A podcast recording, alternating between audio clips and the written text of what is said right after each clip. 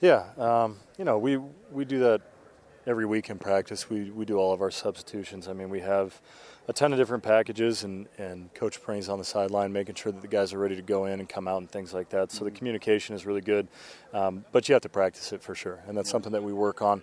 You know, we don't we don't ever get into a situation of practice where we just stay in the same personnel for you know an entire period or a number of plays in a row. We're shuffling guys in and out all the time, um, you know, so that's helpful for sure. But uh, you know, the guys just have to be on the same page. They got to make sure that they're aware and paying attention, and and um, you know, when somebody goes down it can screw things up if guys are just locked into their own personal job if they don't understand the concepts. So the fact that our guys are, are taught the concepts as a whole um, and they spend time studying it, so that when something happens, that you know we can substitute flawlessly. Uh, you know that goes a long way for sure. And be ready on the sidelines, right? And be right near the coaches that are going to Yeah. call it. Yeah, there's no question. Like I said, Coach Prinny's over there uh, next to Carson.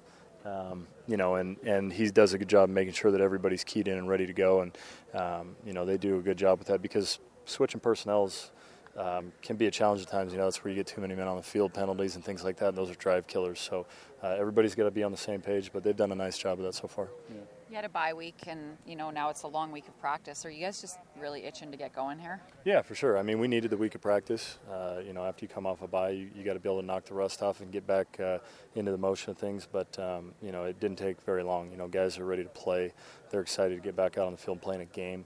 Um, but again, we needed that, that long week of work to improve on the things that uh, you know we haven't been doing so good lately. And uh, know, I think we did have a good week of practice. So you know, we'll see if that pays off on game day. This is the team that snapped your seven-game lo- win streak. Win streak. I said lose streak. this is Hopefully they- awkward. hopefully they snap Oh losing boy. yeah, but I mean, does that piss you guys off? Do you think about that? Is there anything to that? Well, last time that we played them, we, we obviously didn't take care of business. We felt like we could have done a number of things a lot better that would have changed the results of the game. But, um, you know, it's for good reason that they've been winning a lot of football games, too. They're a very good football team. They're disciplined. They don't take penalties.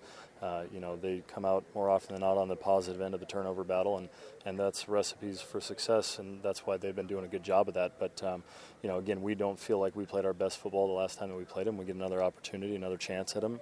Uh, so, yeah, we're fired up. That's just one of many reasons uh, to be excited to play this game.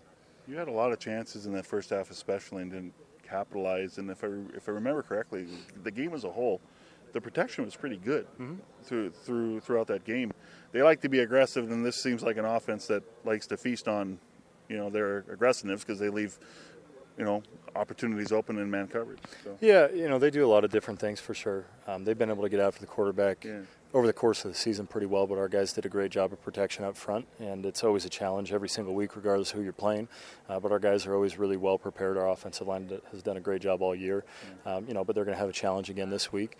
Um, and as you said, if they want to, if they want to bring more guys, um, you know, then yeah, there's there's opportunities downfield. But uh, you know, they do a lot of match and, and zone looks as well. That um, you, you got to be able to get through your progressions, and and the primary guy's not always going to be open. So um, you got to understand that when they drop into their zones, and you got to be able to, to get through it and, and get some yards after the catch to get the first downs. Uh, you know, and, and you got to be good on first down. You can't, you know, if you're in second and long, it's going to be a long day.